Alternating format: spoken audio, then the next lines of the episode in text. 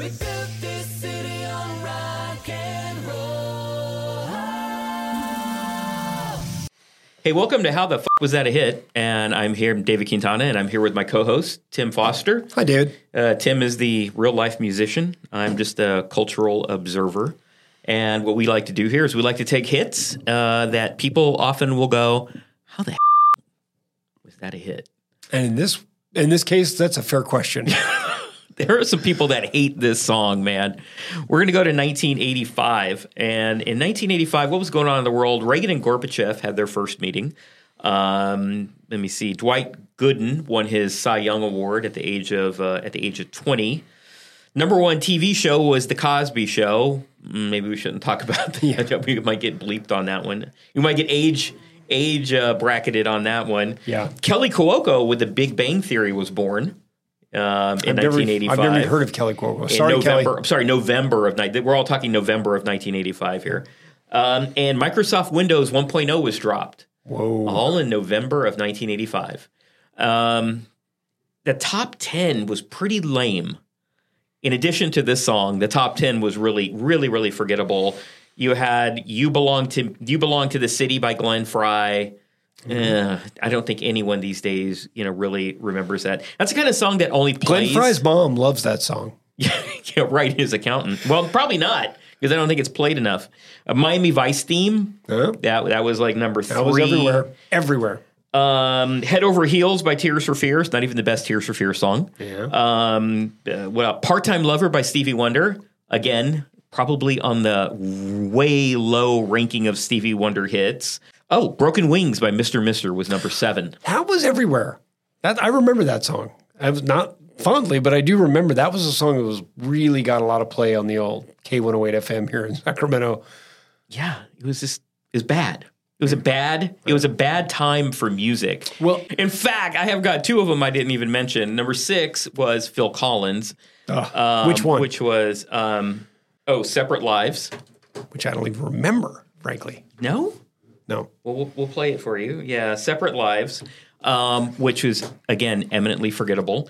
And number eight was Never by Heart. So what they did was they took guys or women, they took folks that were really good at one time, Stevie Yeah. Wonder, and they just put them through a ringer and got the most saccharine, forgettable type of music out of them. Part-Time Lover by Stevie Wonder. If you did a time capsule with Stevie Wonder, Part-Time Lover would not be the one going in there. If you did a time capsule with Heart, you'd put like Barracuda, right? Yeah. You would not put Never. If you did a time capsule with Phil Collins, right? You wouldn't put separate. You don't even remember Separate Lives. You Sussudio goes way above Separate Lives. right. I mean, it was just it was. Uh, you belong to the city. They took the guy that did some genius stuff with the Eagles and they turned him into "You Belong to the City." So the number one song was "We Built This City" by Starship. Let's Not get- not Jefferson no. Let's dig into that a little bit. yeah. So we built this city was by the group Starship, which interestingly enough had two lead singers, uh, Mickey Thomas, Right. who is not Elvin Bishop, a little, who people think is Elvin Bishop because he sang the lead on a great song called "Fooled Around and Fell in Love." Elvin Bishop was a guitarist. Mickey Thomas, who at that time was a young guy, he sang he sang the lead vocals. Um, but he had joined Starship, or he had joined Jefferson Starship because Grace Slick had retired for a little bit, or walked away, or she was mercurial. So Yeah. who knows why she left. So Starship is the last iteration of what had begun in the late 60s as Jefferson Airplane. Actually, it started in the mid 60s as Jefferson Airplane before there was even a Grace Slick. I mean, Grace Slick was in another band, and they, uh, Jefferson Airplane were really never all that commercially successful. I mean, they did have They some success, but in, yeah, when early 60s, they were very well respected by all the other groups in San They were a San Francisco band. You know, they were kind of uh, helped put together what became the Summer of Love and that whole Haight Ashbury hippie vibe. They were a big part of that. And they were a band of kind of eclectic, beatniky, hippie, proto hippie kind of people. And they put together one record which came out under the name Jefferson Airplane. They didn't really have any hits out of that, but they were respected by their colleagues. And they had a singer named Signe Anderson who was a, a female singer. And she got pregnant and decided that she wanted to step away from the band. And so they got a new singer who had been in a, in a local band called the Great Society named Grace Slick. And Grace Slick came to the band. Uh, Jefferson Airplane were more successful than the Great Society. And she also brought two songs that had been written and performed and even released by the Great Society, but hadn't really not gone anywhere. And those songs, White Rabbit and Somebody to Love, became huge hits for Jefferson Airplane in the context of things. They're And- only two hits. yeah, they were, but they Yeah. were very successful. But so Grace Slick and Paul Kantner and the other members, there was a, actually a fairly large band. I think there might have been six, seven people at one point.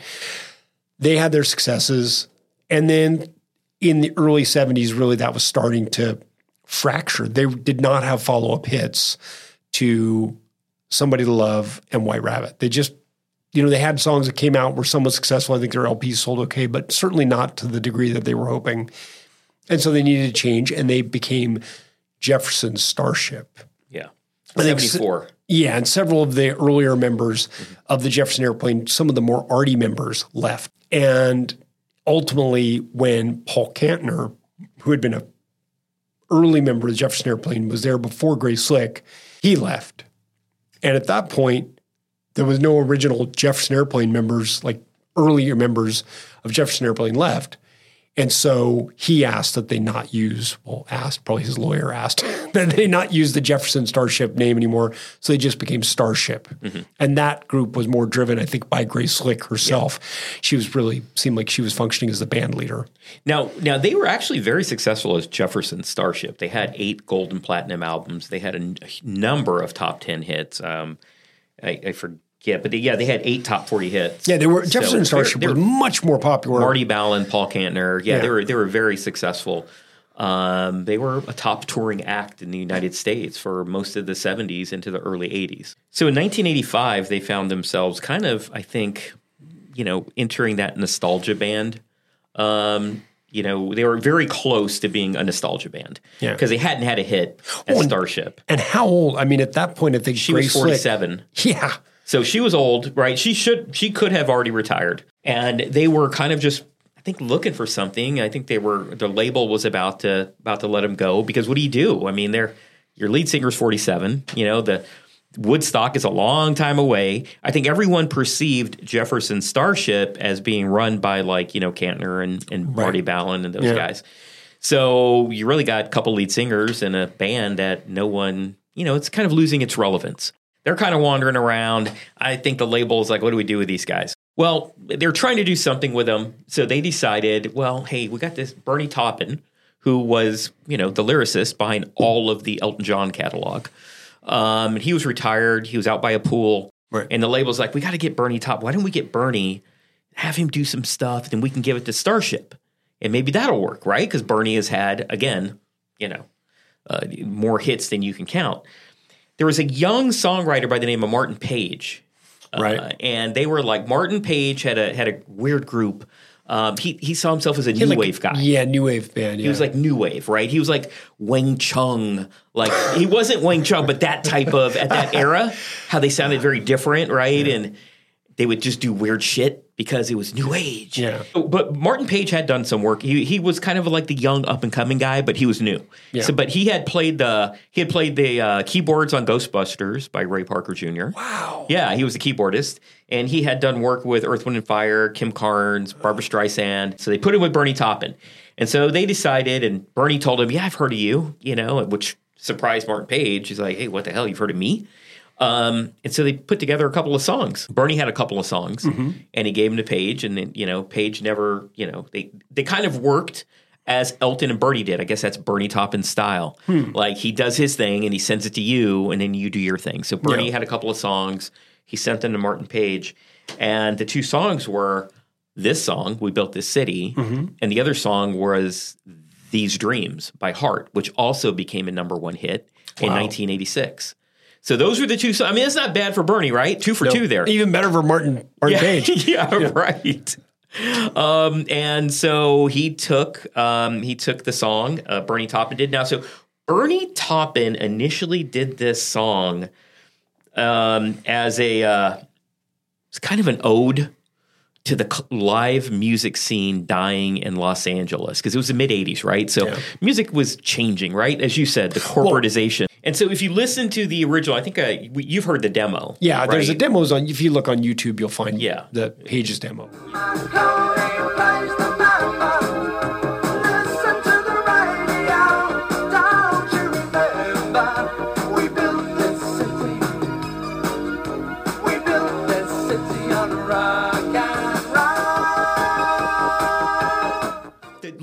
By Bernie were rather dark-ish.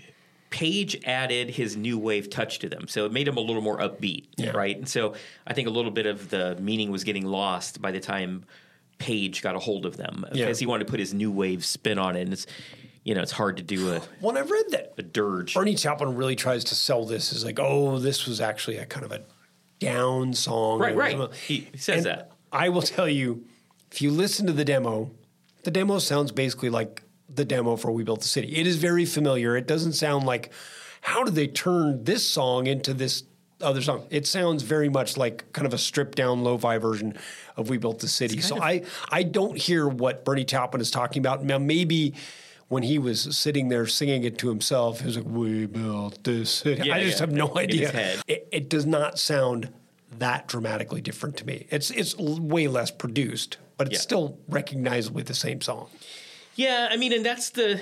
It's kind of like texting, right? When you text, it's always hard to tell what the person means. And Yeah. in this case, Bernie's a lyricist, Yeah. right? And so, I don't know. You write in fancy cursive. Yeah. You write in block letters to make it like more depressing. I don't know.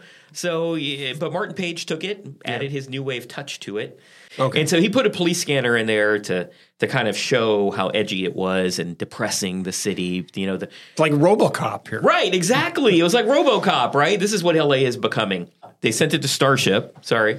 And according to Mickey Thomas, like Mickey loved it. He was like, "Ah, this is good. I like this. You know, it's got a good beat. I I, I see what they're going for here." And Peter Wolf, not the Peter, I was gonna say, not the Peter Wolf from J. Geils Band. yeah. I like to kind of imagine if J. Geils would have, you know, Yeah. the Peter Wolf from J. Geils Band would have produced this record. It would have been a very different record. Peter Wolf. Peter Wolf is actually from Germany, Yeah. and um, he was he was a very hot producer, but this was at the very, very, very beginning of his very hotness.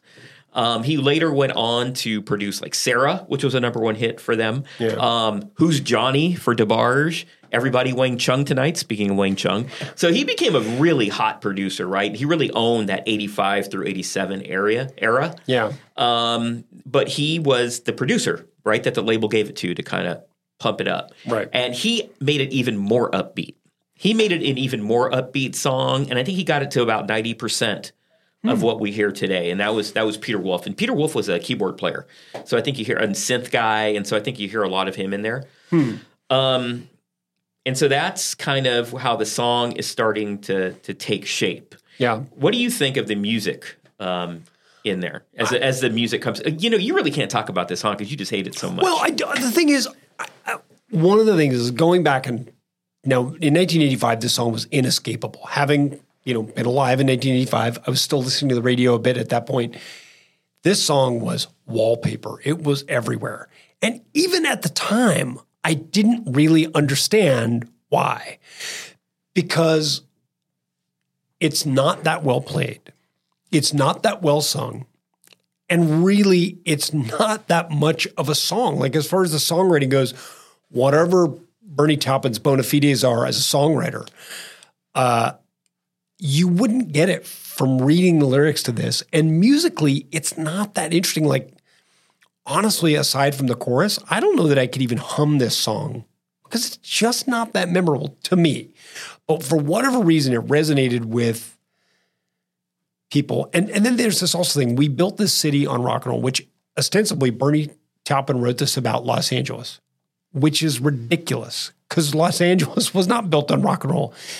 You know, I mean, I guess you could arguably make that. Uh, yeah, like the Byrds. you can make right? that- the eagles. but I mean, there was L.A. was already Hollywood and L.A. Yeah, yeah, yeah, way true. before Elvis Presley even stepped in front of a microphone. you know what I built mean? The city on makeup, yeah, exactly. We built the city on like you Yeah. know Hollywood. Klieg lights. Uh, but I think to their credit, Starship recognized you could kind of make that argument about San Francisco because San Francisco was so tied with Bill Graham. You know, like Mm, yeah, he was the point. big, he was a nationally known music promoter. You had the Summer of Love. You had Haight Ashbury. You had uh, Altamont, which was, you know, maybe not a positive thing, but certainly a big thing. And you had all of these bands. I mean, uh, Creedence Clearwater, not San Francisco proper, but Bay Area.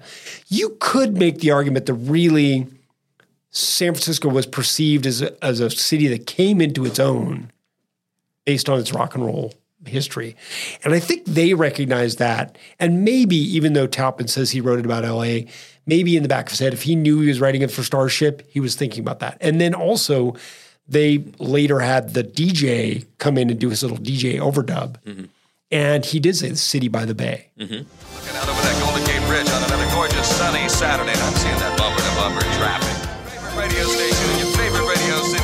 By the bay, the city that rocks, the city that never sleeps. So I mean, he was acknowledging San Francisco. So I think there was that, and there was sort of this.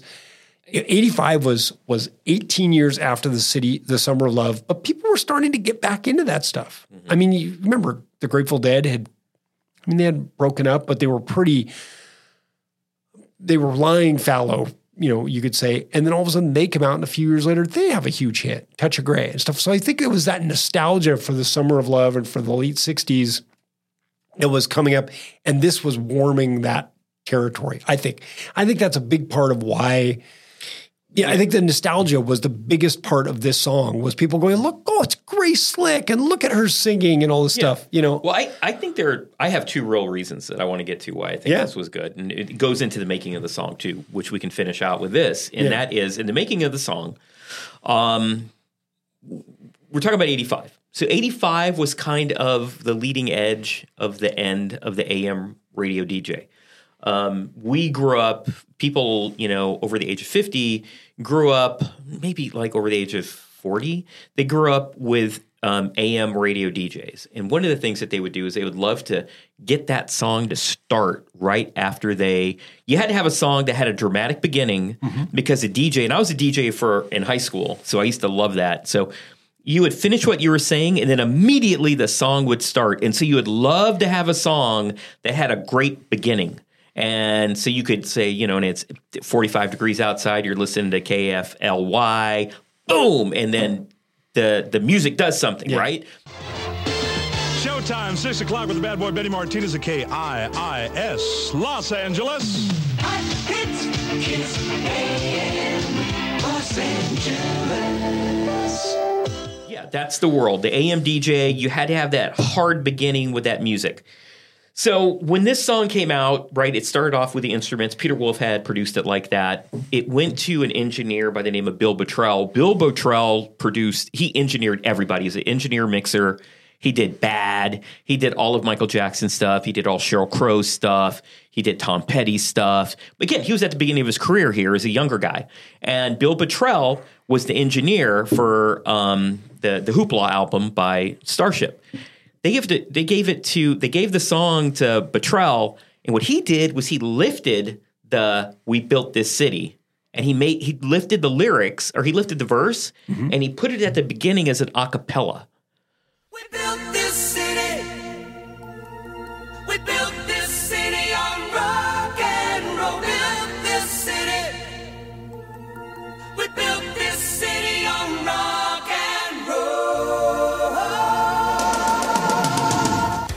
So when you listen to "We Built This City," it starts off with an a cappella verse, right? And with that echo effect. He did that. They didn't do that on purpose. And in fact, when they first heard the single, they were like, "Oh, that's cool. What's that?" I think that was a big part of why this became a hit because I think it was good for the for the DJs, right? An AM DJ, it's 59 and you know, you're listening to KF, well, KFQQ, we built this city. It was a perfect Well, lead also, in. it was like a perfect radio song. We built the city on rock and roll, which, you know, there was this whole like the sort of the boomer generation. They were obsessed with this rock and roll music, probably more in some ways than any other generation, really. And so the idea that rock and roll was so central to the existence that it built the city. That plays right into that whole mythos. So it goes, and it also goes into the exact same people who were going to get work as radio DJs. Like Right. They bought right into it. So the second part of it was um, I told you about the radio scanner, the police scanner Right. that that uh, Martin Page had put in there because he was such a you know such a cool new wave guy. Well, he did that, um, but in the production, right, they left it in there, and they were actually going to use it as a uh, guitar solo. They're like, "Oh, that's cool. The radio scanner, we get it. Haha, great." But let's just put a guitar solo over it as a bridge. Shout out to Sacramento here. Craig Chaquico, the guitar player for Starship, is from Sacramento, Sacramento native. And, uh, you know, when I was in high school in that area, he was a little bit of a point of pride that he come right out of here and went and hit the biggest big time there is. The most hated song of all time. Yeah. Sacramento guitar player. There you go. Shout out. Um, so the second brilliant thing, uh, oh man, it would be great if Craig would uh, would listen. Um, so uh, the second biggest thing that they did was, in addition, uh, that I feel that they did to really make this thing pop, in addition to the nostalgia factor, because remember those hippies were now in their late thirties. Exactly. they had a lot of spending. They're watching 30 something. Right. Yeah. Right. And so, um, but uh, that police scanner, they decided to make it a guitar solo. But then they go, well, you know what? No, why don't we do this? I got this friend, Les Garland. He's a friend of the band. Right. And um, he was a DJ in San Francisco. Why don't we just get him to do a DJ thing instead of a police scanner?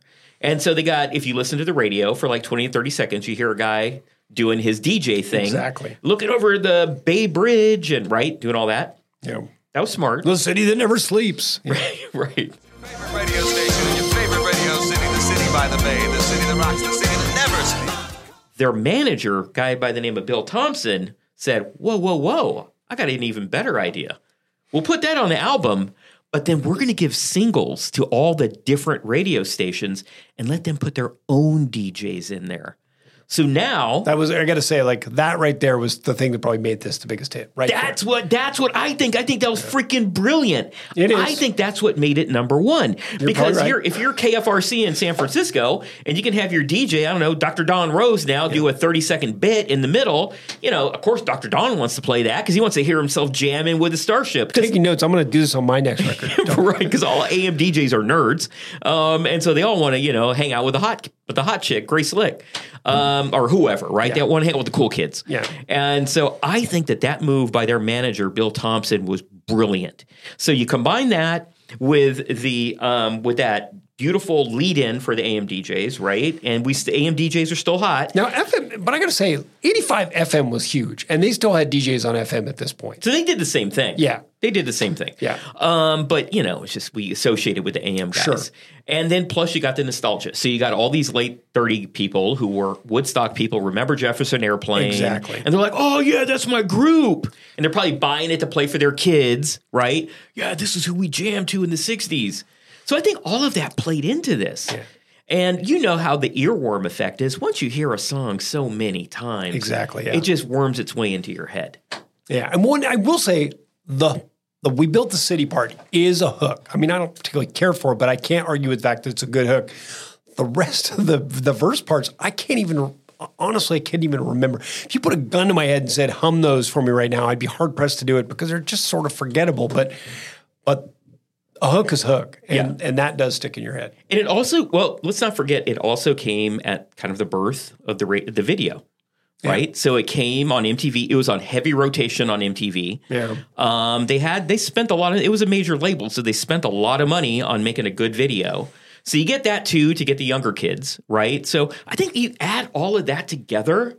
Plus, you got like a great producer, a hot producer, right? You got a great sound guy, mixer, who is bright enough to throw that acapella thing in the beginning. I think, you know, they had a lot of the team working for him here to make this a, a number one. So what's funny is that you know our our theme on this show is always to look at a song that either was was a number one, but you figure out like what's the backstory, the weird backstory that got it there, or this is really a terrible song. How did it become such a huge hit? In that case, I think this song is that. It's very funny that this song has really faced a backlash. That it was, you know, it was ad nauseum, was everywhere. And then I don't know how long ago it was, like 15 or 20 years ago, it started winning all these polls for the worst song of all time. Mm-hmm. And the funny part is, no one questioned it. Not like there was an argument like, oh no.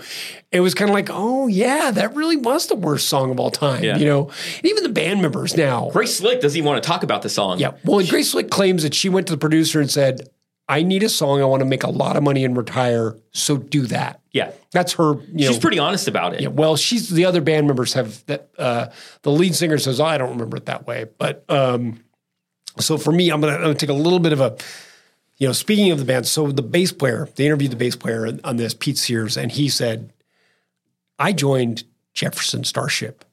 I joined a band full of artists, musical artists who had been really creative. They'd come out of the Summer of Love. They were doing this stuff, and then they all left. But I had kids to feed and I had bills to pay. so I stayed in Starship and they bring this, and I think he refers to it as a piece of shit in. And I gritted my teeth and I played the bass and I paid my kids' bills. And, you know, and that's what I did.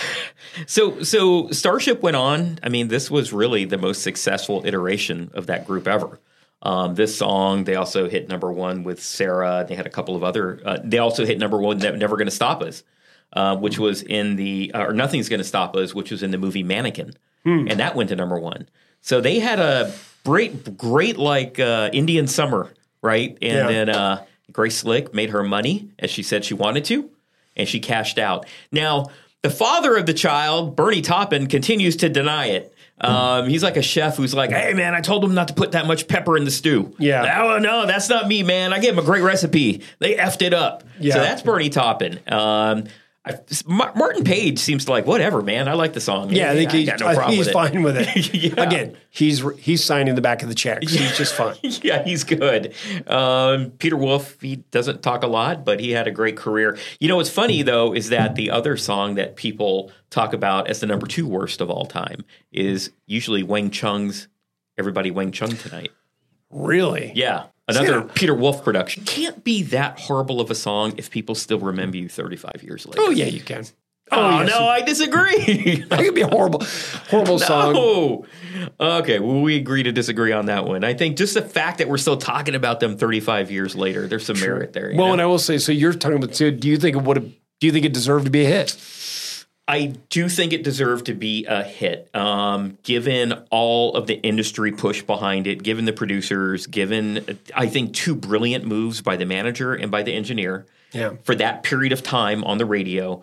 Um, I don't think it deserved musically to be a hit, Yeah. but I think that um, the machine behind it, it deserved to be a hit. Yeah, and I got, you know, it's funny as we've been talking about this. I didn't really realize that they had done that thing where they left a blank. I knew that that had happened, but I thought that was an after the fact. I didn't realize that was kind of, mm-hmm. you know, baked into the cake. And that actually had been done before. But I know in the fifties, the thing I think it was called like, not sure the title on this, but I think it was called like High School USA, and it was basically like a song about your high school, like you know, perky kind of rock and roll song in the probably late fifties, early sixties. Sounded kind of like the Beach Boys a little bit, and it's like singing about your song, and then there was a blank and they would, uh, they recorded the different high schools, and they had a different version wherever you were from. You would buy the version about your high school and that did not become a hit. I mean, it was successful enough, but it wasn't a big hit. But uh, so it had been done. Bef- that idea had been done before. Yeah, in, in 1978, the Pointer Sisters had a song called Fire. And the big song, the big radio station in this area at that time was an AM station called KFRC. And um, they, there was a ver- there was a verse in that song where it says "Turn on the radio." Right, that's what the major, that's what the primary hit was. But they allowed cities to go turn on KFRC or Oh. turn on KSFO. Um, so they had kind of that deal. That was a big hit for the Pointer Sisters in '78. So it had been done before, but but the way they did it in this song was brilliant. The, Yeah. the fact that they gave them like 20 seconds, right, to to do their thing. Yeah. So, it, do you think it would be a hit today? Hell no. not no. Yeah, I agree. It would not be a hit today. It would be no, it would not. Though music sucks today. Um, pop music sucks today. Um, by and large, it's a lot I- of you know- forgettable stuff. I would say I don't know that it sucks any more than it sucked in 1985 or 75 for that matter. You know, I mean, it's But- it's just a, a completely different world. I mean, Yeah, it's it not really world. is. Yeah, you're right. It's it's a young person's And world. I think, I mean, it, God, I'm fascinated. We're getting far afield here, but like there's music would never, ever, ever made it anywhere in my era and your era. Things like uh, Gangnam Style by Psy, this guy from Korea who had this completely bizarre song and an even more bizarre but amazing video and became a massive hit and spawned all these songs that kind of sounded just like it. Had that same big explosion sound. And it's like that would have never made it. You know, and there's a lot of examples of that stuff that was uh, you know, Lil Nas, who I think now just goes by Nas, uh, Old Town Road. He recorded that in his like his sister's kitchen, I think. You know, it's like that would have never become a hit in the earlier days. So I think there's a ton of really interesting music out there being made, but we just it can't be tracked or charted, and since you don't really buy music anymore, Yeah, yeah, yeah. You don't go to the record store. yeah, it's it's much harder to figure out what's really resonating with people, uh, and then also the fact that now because you don't buy anything, you can kind of get and you can get anything you want. I mean, like if you hear a snippet of a song somewhere, you listen to Shazam, you know that internet, uh, that the phone app. You go, oh, what this? It might be from 1936, Right. And you can pull it up on your phone and listen to it. Good luck when you and I were kids. If you wanted to hear from 1936, a song from 1936, you'd have to go to grandma's house, pull out a 78, find a 78 player that still worked, had a working needle listen to it. It was a different world. So, I mean, I think there's really interesting things being made out there today. And I think it's completely conceivable that in 30 years they'll look back and go, God, the 2020s were this incredible time for music when people were able to exchange files and, you know, they may change the copyright laws so you can't really do that the same at some point. You know, we could be, for all we know, we're living in some sort of a musical heyday and we don't even know it. Yeah, true. I, I, on this song, Yeah. definitely a uh, production of its time. Yep. writers of its time, singers of its time, instruments of its time. Oh, it, yeah. it would not be a hit today, but you know, hey, they had the machine working in 1985. Um, so I hope you enjoyed our little ride with "We Built This City," what many people think is the worst song of all time. Um, yeah, I don't know. Well, we'll we uh, we'll see about that. But um, we hope we've explained to you how the f- that was a hit. And on behalf of Tim Foster and David Quintana, thank you for joining us. And uh, again, if you guys ever have any suggestions on songs you want us to cover, just put them in the comments. And thank you very much. Hey, if you like what you hear, like and subscribe. It really means a lot, and we would love to have you coming back every week. Thank you.